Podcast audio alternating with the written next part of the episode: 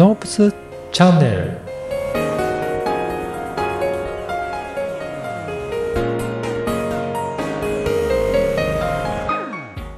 こんにちは小ラボの岡田です。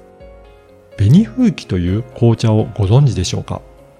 今回は紅風紀にこだわった紅茶についてお話を伺いました。まずはインタビューをお聞きください。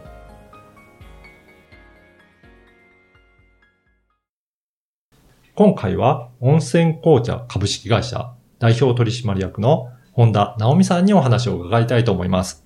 本田さんよろしくお願いします。よろしくお願いします。あの、本田さんのまずどういったことをされているか、あの、事業の内容から教えていただけるでしょうか。はい。えっ、と、今ご紹介いただいたように、温泉紅茶株式会社っていう名前なんですけども、えっ、と、温泉紅茶っていうのを販売してます。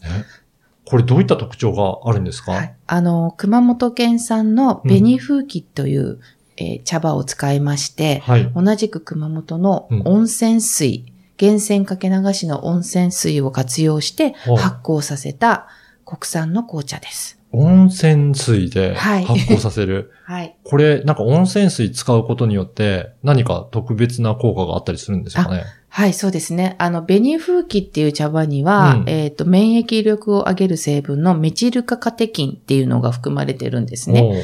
で、ただ、普通に発酵させてしまうと、うん残念なことにそれがなくなってしまうんですよ。ああ、そうなんですね。はい。通常の。の状態で紅茶を作るとなくなるんですけれども、うん温泉水で発酵させることによって、温泉の中の成分酵素が働いて、その、えーメチル化カテキンがなくならずに残っているという。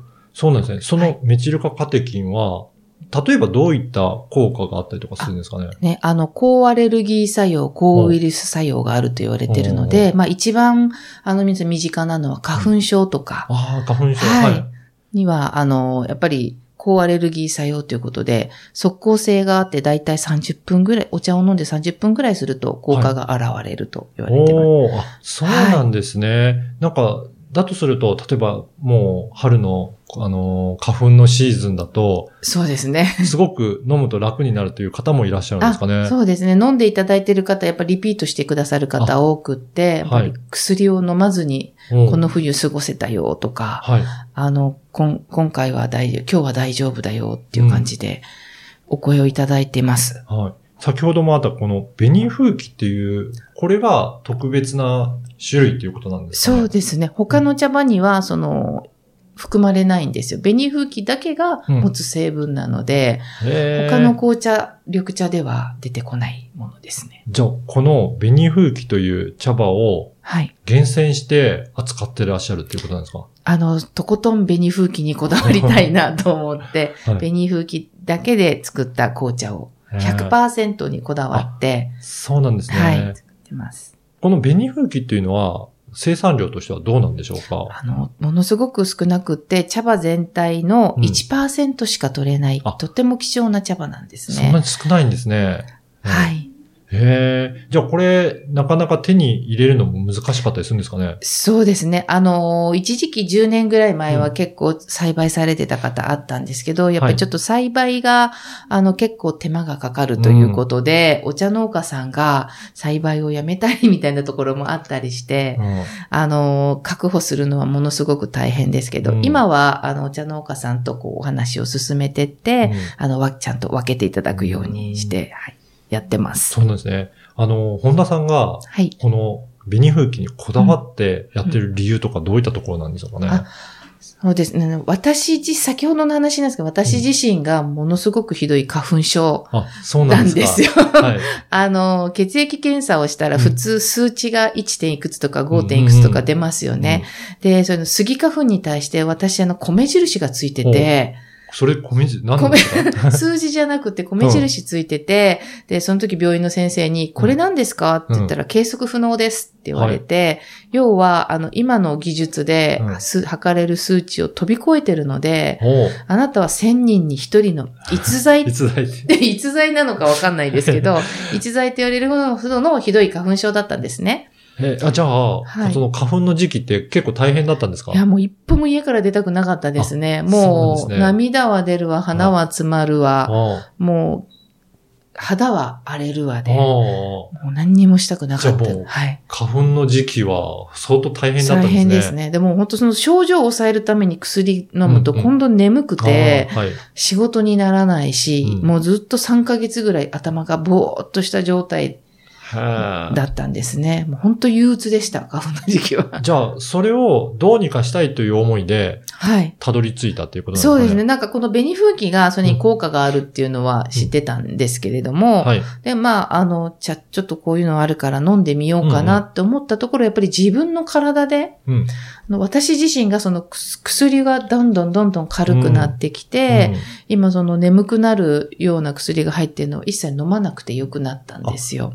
じゃあ、そんな振り切れるほどの、そうなんですよ。状態だったのが、収まっあ収まってきて。はいへーただ、アレルギーって一回かかると治らないって言われてるので、あはいすごいこの、この温泉紅茶を飲み始めて症状が落ち着いたので、うんまあもう一回検査しに行ったんですよ。もしかしたらと思って、はい間違いだったんじゃないか、あれはと思って。ただやっぱり、あの、米印つあ、いてまたそうなんですね。はいあじゃあ、治ったわけではなくて、はいこの、えー温泉紅茶を飲むことによって、症状が抑えられてるっていう。そうですね。症状緩和されてるっていうことですね。そうなんですね。はいじゃあ、本田さん自身がだいぶこの紅茶のおかげで、はい。本当に花粉症ですかって言われますもん。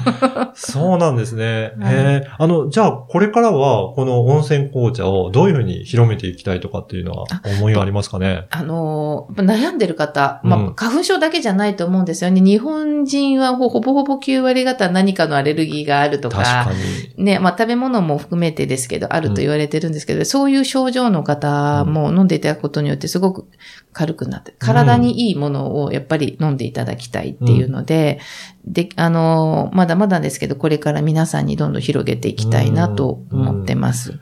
他にはどういった方おすすめですかね？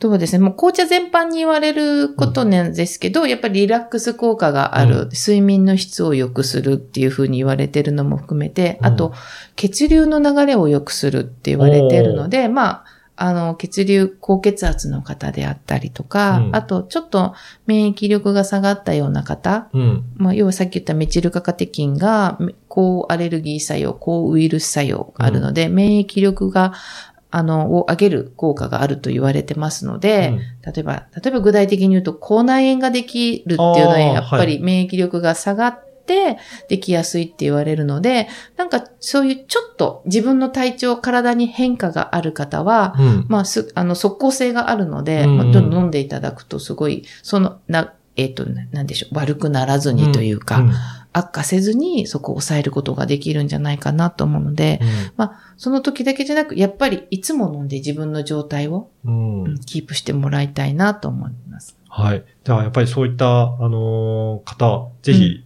試していただきたいんですけど、どこで、その、この温泉紅茶って飲めるんでしょうかね？はい。あの、一応、ウェブ、うんあの、ホームページ等でも販売してるんですけれども、はい。あの、東京のうん。大塚、JR 大塚駅から、の北口から徒歩1分のところに、はい。温泉紅茶が飲めるカフェ、うんココデティっていうのもやっておりましてあ、カフェもやられてるんですね。ははいはい。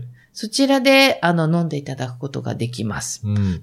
ぜひ、あのーこのポッドキャストの説明文にも URL を掲載させていただきますので、ぜひ、はいちょっと飲んでみたいなっていう方 いらっしゃいましたら、そこからチェックいただければなと思います。ぜひ飲んで、その効果を試してみてください。はい。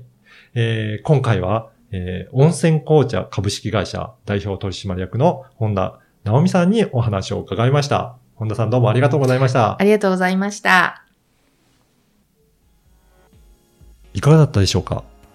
私も紅茶をいただきましたが、とってもまろやかで飲みやすく感じました。本田さん自身がとってもひどい花粉症だったそうです。そんな本田さんが紅風紀の紅茶でかなり症状が緩和された実体験をもとに多くの方に飲んでほしいという思いで販売されているんだなという感じました。ぜひ皆さんも飲んでみてください。